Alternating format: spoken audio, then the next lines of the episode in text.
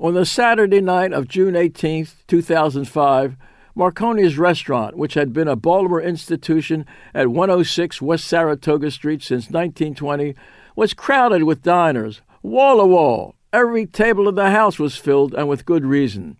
These would be the last dinners ever to be served in Marconi's. The first had been served 85 years earlier.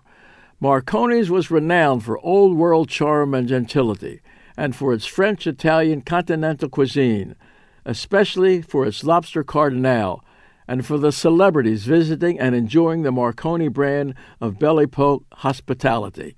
James M. Cain, Alexander Woollcott, Irving Berlin, Sinclair Lewis, Lily Pons, to say nothing of local executives from the department stores around the corner at Howard and Lexington, Hutzler's and Hochschild's, Stewart's and Hecht's, and Hess Shoes and Steve Silver. Marconi's was famous the country over for its sweetbreads Bordelais, oysters Pauline, and its very own creation, lobster cardinal, and that night, to nobody's surprise, longtime head waiter and at this point in time manager Ali Morsi recalled the favorite was Marconi's very own lobster cardinal, said to be named when it was introduced in 1921 in memory of Cardinal James Gibbon, who died that year.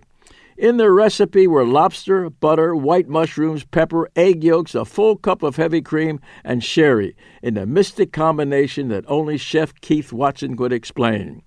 But back to that evening of June 18, 2005.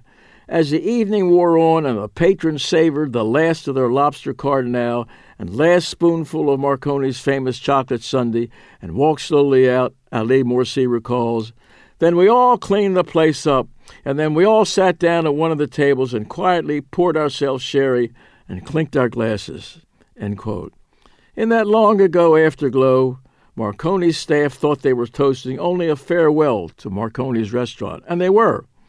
But they were also raising glasses in farewell to the first and the last lobster cardinal ever to be served up by Marconi's of Baltimore.